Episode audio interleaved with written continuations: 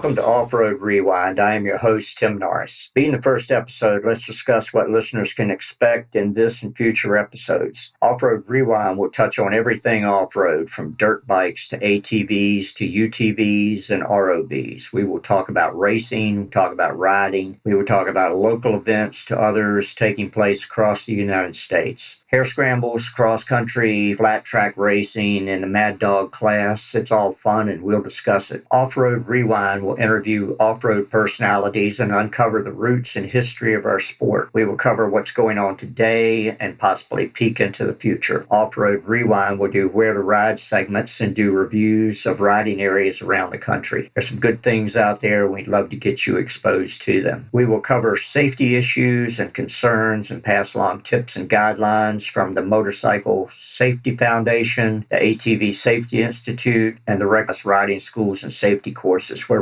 riders and drivers can go to improve their off road skills. If listeners have an idea for future podcasts, send me a message at offroadrewind.com. We'd love to hear from you. Give us an idea and we will run with it. Our very first guest on Off Road Rewind is a legend in Virginia's off road motorcycling community, a founder and longtime leader of the Virginia Championship Hare Scramble Series. Founded in 1984, the Virginia Championship Hare Scramble Series, or VCHSS, is one of the largest and most popular scramble Scramble series in the country. We will discuss its origin, its early development, its growth and popularity, and get some candid views from a pioneer of off road racing in Virginia. Welcome, George Greer. George, give us some perspective of where we were in off road racing in Virginia in the late 70s and 80s as far as clubs and events. Do, uh, do this as sort of a lead in to the, how the initial meeting for the VCHSS uh, was set up. Okay, well, the uh, you know, from what I know and information that I've gathered, basically in the 60s and up until the mid 70s, off-road hare scramble events seemed to mostly to be organized by individuals in lieu of clubs. Uh, you know, for instance, you had uh, Donnie Lewis and Jim Gwaltney down at Craney Island in Portsmouth. You had Bruce Green in Disputanta. You had Fred Brown in Rural Retreat. And um, and basically, you had an occasional hare scramble in the late 60s in the Bristol area. Um, you know, getting away from hare scrambles, we also had some pretty significant enduros. Uh, in fact, up until uh, I would say the early '80s, we had more enduros than what we did hare scrambles. So, Silver Dollar Enduro Rural Retreat, Lonesome Pine Enduro Bristol, Blue Ridge Enduro Martinsville, Chestnut Mountain and Pinhook, uh, the National Fort AP Hill. Um, so, you know, it appears that, that off-road racing was alive and well, but uh, as far as a state level, just wasn't organized uh, to where people would travel from the east to the west or vice versa. Yeah, I did. I remember uh, Blue Ridge and uh, Bristol and some of those, and certainly did some of those, and those were uh, pretty neat events. And it was it was good to have some things like that, but it seemed like you had to travel a pretty good ways. There wasn't much in the central part of the state or the eastern part of the state. No. All right, as far as lead uh, the initial meeting to set up the VCHSS, can you tell us who was at that meeting? Obviously, what was discussed, and and one of the things I thought of that I don't have an answer to. It's a fairly good question. What what were some of the initial thoughts and concerns of the participants at that meeting? Let me start out with this. Uh, Tom Bartlett, who you know we all know, he was with Tucker Rocky Distribute. I mean, uh, actually Rocky Distributing back then. Basically, two uh, years before we met in '84, he actually came up with the idea of, uh, of hey, let's start a series. And for me personally, I didn't think it would work. I didn't see a way that we ever get everybody to stay together in one thing. But um, so uh, not just because of me, but so it, it was just a general conversation. So it kind of died. Then in early March of '84, we had a guy named Rick Pino who came in uh, from Jersey, and he was running the East Coast Enduro events uh, moved into the area. And um, he basically had the idea of, hey, let's start a state series. So he called all of the clubs, all the promoters that he knew of, and um, and we had a meeting. Uh, we had the meeting in uh, a steak restaurant in Charlottesville, Virginia. Basically, there were five of us there. We had, uh, and, and basically the intent of the meeting was to basically to organize a state series to where everybody ran by the same rules. We had the same class structure, and, and basically to pull riders, uh, give them something organized so they could compete in. Um, attending the meeting, Rick Pino representing Tidewater Dirt Riders, uh, myself and Bobby Wilt for Peninsula Trail Riders, you, Tim Norris, for the Central Virginia Trail Riders, and Fred Brown for Wytheville Raceway. But uh, like I said, uh, uh originally I had reservations if we could get all the tracks across the state uh, together for a state series, but uh, that meeting, that's that's exactly what happened. And we walked away from that. We had had a structured uh, set of basic rules. Uh, we had eight classes uh, from mini to four stroke, and we had a Virginia Championship Series. Thinking back now, I'm kind of left in awe at how, how fast things happened because that meeting was in March. Basically, by April, we our advertising material had been put together, posters had been sent to all the dealers in, in Virginia and surrounding states. And basically, a month later, we had the first of eight Virginia Championship Hare Scramble Series, with the first one being held in Dillon, Virginia, and promoted by the Central Virginia Trail Riders. So that's kind of how we kicked it off. At the first meeting, the, the first officer positions were set uh, and their duties. Uh, Rick Pino was elected president. Uh, I was elected series coordinator, and, and you, Tim Norris, was uh, was elected as awards coordinator. That first year, I don't think a lot of people really realized what was going on.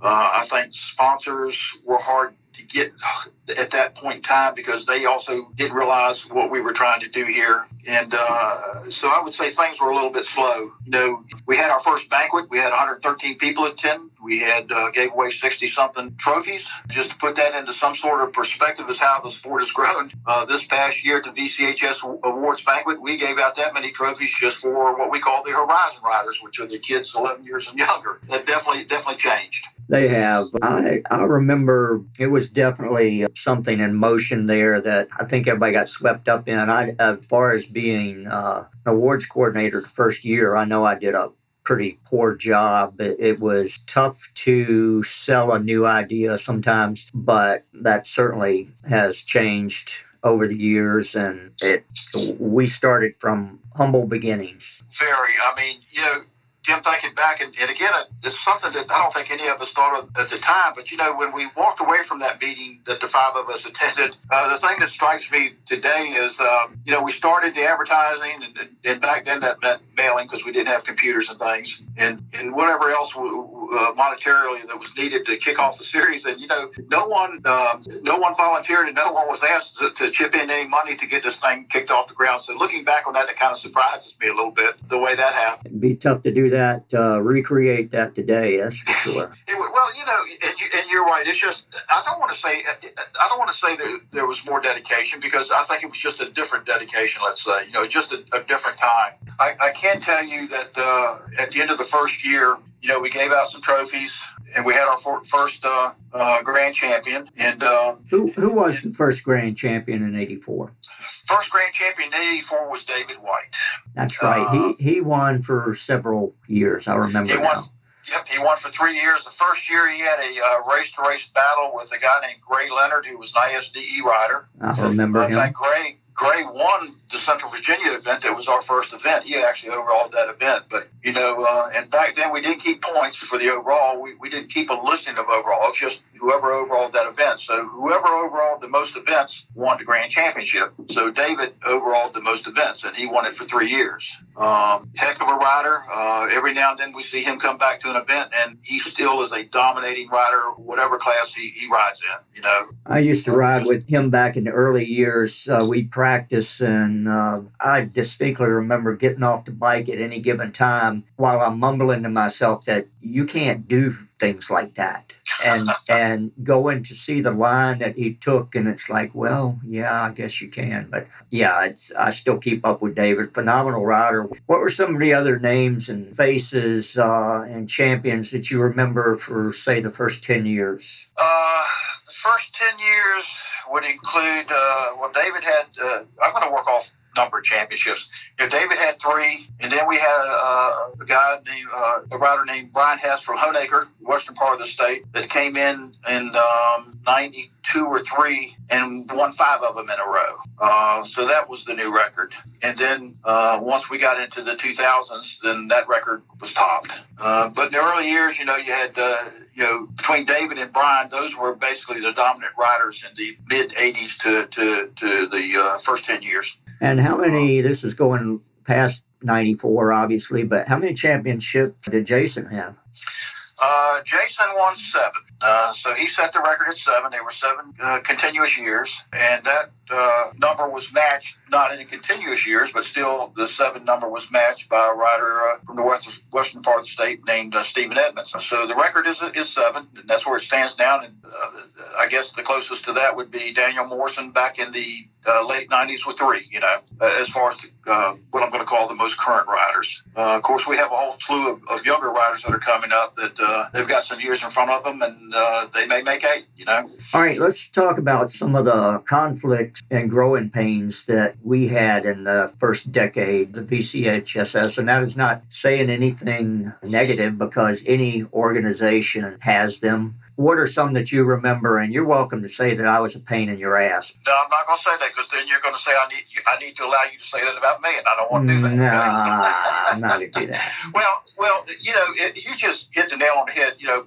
we were a large organization, really. Uh, in large Ben, you had uh, a certain number of officers, and then you had each promoter was a was a board member. So you had a lot of people voting and, and talking. And like you said, any organization where there's a dozen, dozen or so driven or opinionated people gathered, thoughts of how the series should be operated are varied, and, and, and that continues to this day. Philosophical differences, if you will. In the beginning years, I guess it was such things as uh, which class would start first comes to mind. We had, uh, and I say we, you know, generally we as a group had uh, discussions about which class we thought should start first because there was a no set starting. Then at one time we used to draw for class starts. So, uh, you know, everything was an issue. Uh, then when we got to the designated ABC classes, when we grew to that, that uh, where we needed that, uh, that uh, also created, let's say, discussions on, you know, what, uh, how we were going to break those down. The creation of an advancement system led to some really good discussion. You know, what's the magic number for a guy to go from C to B to A to, to uh, double A? Uh, we had discussions in the uh,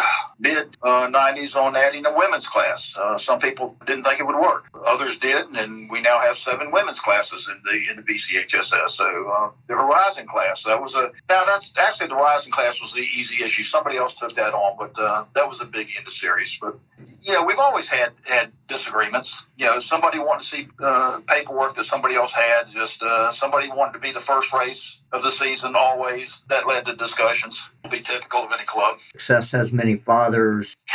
failure as an orphan. Yeah, it it was. Uh, everybody was passionate about everything, yeah. and everybody was protective. And uh, there, there's certainly nothing wrong with that. The dedication was there, and it was good. You know, my oldest son George put me in perspective about uh, two or three months ago, having a typical, just uh, a different thought from somebody, and he he told me, he says, "Dad," he says, "You know, you're not wrong in your thinking." But neither is he. You guys are, are, are, are, just think of look at it differently, but neither one of you are wrong. You, you will get to the same point of, of what's best for the series. You just get there on a different path. And, and I've thought about that a lot, and he's right. You know, geez, if I'd have thought about that years ago, maybe I'd have been a little bit easier to get along with. You know. Well, it's. Um, but I was um, passionate. You know that. Oh yeah, I was too. Everybody was. You know, as you, as you get older, you realize that there are more paths to get to the same place. It was all good. It it was the start. I never thought that it would be unsuccessful. I'm not sure I ever expected it to be as successful as it was, but because of uh, you and some other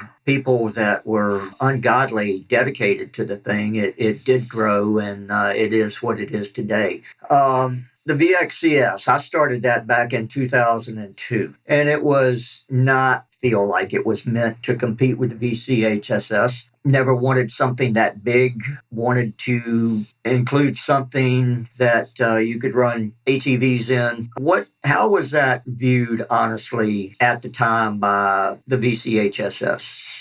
What and and more importantly, did it change anything? Did it change a mindset? Well, let me. I want to answer that question, I'm going to add a little little bit of a personal thought on the VXCS. Okay, um, I mean, no secret opinions on the formation of the VXCS uh, were widely varied by the VCHSS organization. I think, you know, the creation of the VXCS, as has happened with other series in the United States, was created because there were some differences of opinions and, and maybe differences in desire of uh, how to form and control a series and, and, and the visions that, that uh, you know, some of us, different visions that some of us had. You know, speaking of the VXCS, again, you started it. Uh, I thought you had a good plan. And, and I'm going to repeat, you know, if you remember our first conversation uh, of it, Uh, I told you that if I were forming a series on my own, I would most likely do exactly what you were planning. You know, some VCHS promoters were worried that two series in one state might be too much, but it wasn't. You know, what the VC, VXCS did is, uh, you know, on its behalf, they gave the four wheelers a series to compete in, uh, which the VCHS had tried for one year and it failed, but you pulled it off. Uh, and it gave the two wheeler racers who wanted to race more weekends or race in a series that was somewhat different than the VXCS, uh, VCHSS, another state series to compete in. Uh, you know, on a personal note, you know, one of the most fun events I ever attended with the uh, was the VXC GPX event you held at the Elizabeth City Motocross uh, Complex. Um, but I think both series stood on their own. I think they served a slightly different mindset of riders uh, relative to cost, awards uh, at the end of the season, and particularly the number of yearly races each series held. Um, from the VXCS standpoint, I think, in my mind, one of the best winning formulas of that was the uh, controlling the number of races. I think you were holding them to one a month, and for the average rider that works for a living, uh, that made racing a whole lot easier. I, I thought. Never a fan of the number of races that we had in VCHSS. And I kind of brought that over to the VXCS. Good points to it and bad points. But I think all in all, it was not something that I think it actually enhanced both series we, we didn't schedule on the same weekends. You know, yeah, some riders have to pick and choose, but I think uh, some competition is good. And, you know, I think everything worked out on that. I tell you one thing the VCHSS did that I never could do with the VXCS. The Horizon in the VCHSS, that is a phenomenal. Uh, it served as a pipeline to funnel VCHSS adult riders, you know, keep them in the system. And I'm not even sure that I know that much of the history of it. Could you give us a history lesson on the Horizon riders? I can. I can. Our first, hero. now we had some promoters would have what they call peewee races, you know, at their events. Uh, Peninsula had one. I remember uh, Martinsville had one, and uh, it was totally separate from the VCHS. Just an, uh, another another event they would hold, but it officially became the Horizons, and and basically now they became banquet, and it was an organized event. Uh, when in 96, 1996, and a lady named Bonnie Alford, who actually came from the motocross world, uh, came to our series and wanted to create these classes for our youngest riders. And that was, uh, and uh, they started around three years old and up to 11 years old. And, you know, like you just said, you know, it only took a couple of years to see the full benefit of the program. I mean, not all promoters, I will say, supported it at 100%. Uh, all the money that was made in the Horizons, it was it was run by its own committee, and all the money they collected for entry fees they kept so they could uh, uh, buy the kids. Every kid's got a, had a, a, trophy given awarded to them, and then when they made banquet, they got contingencies at the banquet. So that money was totally used for that. So you know, some promoters kind of I think took this stand. Well, you know, I'm not making any money off of them, so why should I care about them? Well, most of us that know you should care about them because those kids, as you just alluded to, it wasn't but a couple years, and then you start looking at our mini classes, and our mini classes, the numbers exploded. And then they, as those kids advanced up, our bigger bike classes started exploded with numbers. So, you know, the increase in the series, what we saw uh, in the late 90s and early 2000s, I attribute right to, to, to that funnel that you just said, talked about, and that's the Horizon class, bringing new riders into the series, and, and they come up through the through the system. And then if you're lucky enough, maybe you get a mom or a dad also uh, feeding. Uh, but uh, Bonnie Alford was the one that uh, was the lady for that. Uh, kids refer to her as Ma to give you an uh, idea of how popular she was with these guys. And I will say that, uh, you know, today our Horizon races are are as strong as ever, typically draw about 60 riders in an event. I will add to, to the credit of the VCHSS, but we have to say Bonnie Alford. Um, Virginia was the first state series that I'm aware of to create a Horizon. And by the way, they created the women's class that same year. So they were the first series I'm aware of uh, that had a uh, created a Horizon and a women's class. You know, other states around us, I think, looked at what was happening here and, and, and finally saw the advantage to doing both. And I think most series now have both. Uh, but I'm proud that the VCHSS was the leader in that area. It was a good idea, phenomenal success. It took some patience, it took some foresight. I think the VCHSS has, has definitely been rewarded by that program. Yeah, the success too, Tim. I mean, I'm going to go back to Bonnie and then the people that have been the Horizon Committee since then. You know, typically, and this is going to be uh, a, uh, t- typically they've been run by women, and, and you know, guys, us, you know, I don't. I mean, you know, I have grandkids. I deal with them, but you know, when you're operating on a on a four year or five year old level, you know, I just think women are, uh, do a better job of it. And I think the kids respond to them. You know, had they put me in charge of it, I'm probably a little bit too rough. You know, I wouldn't have gone over the same. I don't think it would have been as successful. So, you know, there's some people that have the patience to uh, to deal with kids uh, uh on a regular basis, and uh, and that's what we needed. That's what we got. Yeah, the Gary Bailey uh, PVC pipe on the fingers doesn't always. It's not always the best way to do things. It's been a long time since I heard that. Yeah. All right, your children came through the VCHSS the Horizon program. Uh, how many generations of Greers do we have? And I, I refer to the Greers as the first family of racing in Virginia. It's, we've seen some come and go through there, and they're still coming. How many generations do we have this year? First off, first off, you, I, am I'm, I'm not sure even how to reply to a statement like that, other than to tell you that, uh, that that means a lot to me, and thank you very much. Um, you know, currently I have two generations. I have two sons George and Jason that race, and then I have three grandkids. Carter, who is 20, uh, ODU student, and uh, and Jason has a set of 10 uh, year old twins that compete, uh, Caleb and Logan. So uh, two generations currently. Um, but uh, then I also have a brother, you know, Gary, that used to compete back in the day when all of us competed, and he now has now has a son, Bradley, that competes in our 200A class. So yeah, the, the Greers have been like rabbits I guess they're kind of like been everywhere, you know. Can't get rid of them. Yeah, the kids are getting older, and then they're having everybody's getting older, but us. How does it feel to be an elder statesman in today's off-road world? Whew.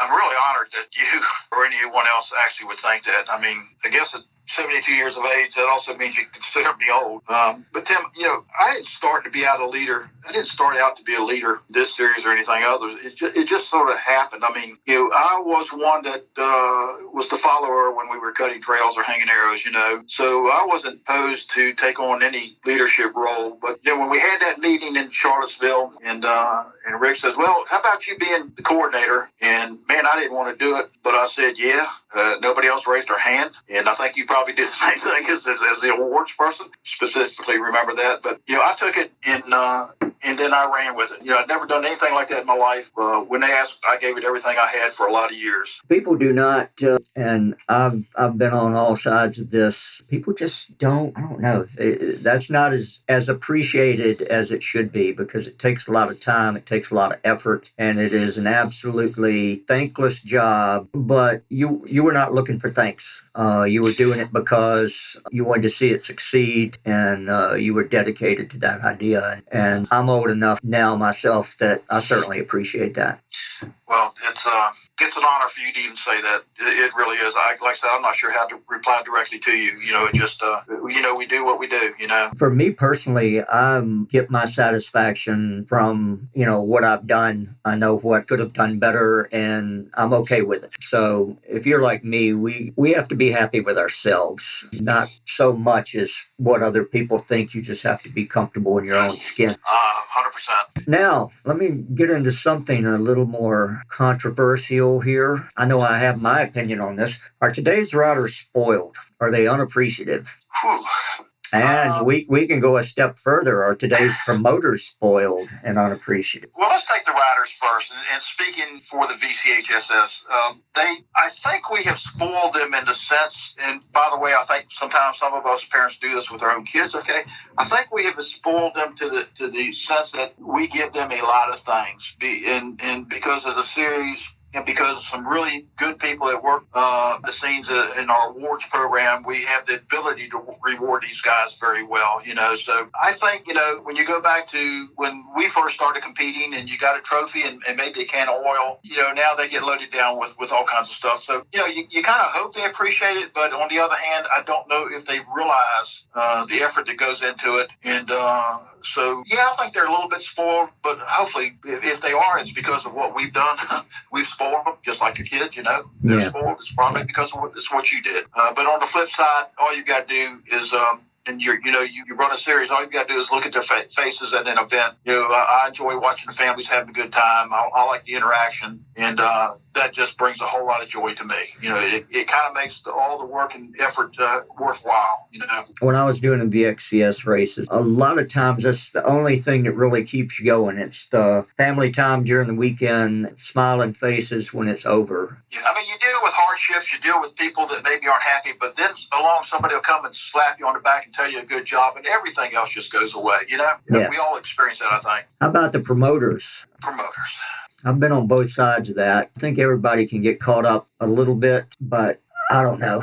I don't even know how to answer that one. I don't know that I would classify it as spoiled, but maybe sometimes you get the feeling of not appreciated as much as what you think you might deserve. And I'm saying this on a on a general level for anybody that volunteers or does a job. Um, and uh, and it's it's I think it's a case until you've stepped in the shoes, you really don't know what that person's doing. You just said a little while ago, you know, right? You know, they just people don't realize the effort and the time away from your family, the the, the personal cost uh, that you incur trying to uh, get something off the ground and to keep it going. You know to, to make it make it successful, to make it as fun as you can, as competitive as you can for your riders. And, and you know, I think that some of the promoters are like that with the uh, with the series officers. You know, it used to be they just worried about their events and that's all they're worried about, but now they've got more involved with the officers what they do and don't do. And um, again, in most cases, I think it's just because they haven't stepped in their shoes and they don't realize the effort that goes into this thing. You know, it might not always be right, but it's still one heck of an effort.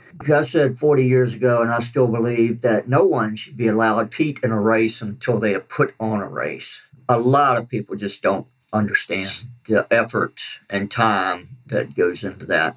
All right, what does off road racing in Virginia look like five years from now? Where do you see things going? Um, I think off road racing in Virginia has a bright future five years from now. Uh, if, big if, if the organizers uh, work together, if they don't get into a degree of differences to where it self implodes, and I would apply that to any series. Uh, you know, remembering, uh, just remember that we are here for the riders and their families. Um, remembering to keep it as affordable as we can to attend a motorcycle race, and you know, remembering the grassroots from where all we all started. And I think if you do that, you'll ensure yourself, your event, your series, a solid, successful future for the riders and promoters alike. You see an electric class in the VCHSS. I do. It's not quite here yet, but it's on its way. It may. It was uh, discussed at this year's board meeting, and and uh, you know, you see what's happening nationally. More and more bikes come down. So yeah, I think it's it's right around the corner. I'm not sure when, but I think it's on its way. Uh, I think it will be interesting to watch a quiet motorcycle race uh, ten years from now. you know, if that happens. Yeah, that might be that might be interesting. Uh, we'll be so old by then we won't be able to hear anyway. So that's, well, that's true. It'll all sound electric. Right, even the four strokes will sound quiet. That's right. Tell you what, I thought that years ago. I still do. Noise have been used against motorcycles in general for a long time. Electric bikes will take that, change the scope of what, what we're doing. Looking back on 40 years of this, what would you do differently knowing what you know now? Okay, that's that's not super simple question, but then this this may surprise a lot of people. Okay, first off, let me just say we have a, a lot of really good off-road clubs and single promoters in the VCHSS, and I don't mean to demean all of the single promoters. Okay, but with the, all the personalities, differences of opinions, the different promoter expectations involved, those have led to some numerous internal conflicts over the years. I mean, you know, most of us that are involved realize that. You know, there's always conflicts, and, and hopefully you're making things better uh, because of the different ideas. But in the for the VCHSS, you know, it was a started as a series for the riders, uh, riders first, promoters second. So as the series has progressed to larger numbers, I see more promoters thinking more of what they can get out of the series than what I did in the early years. You know, we just were interested in putting on a good race. So with that in mind, if I had to do it all over again, it was part of the deciding factor, which uh, you and I were back in the uh, early days. Uh, I think the series would uh, be operating smoother today and possibly even possibly even more consistently uh, consistently with less conflicts if the original charter clubs, charter off-road clubs, controlled the series.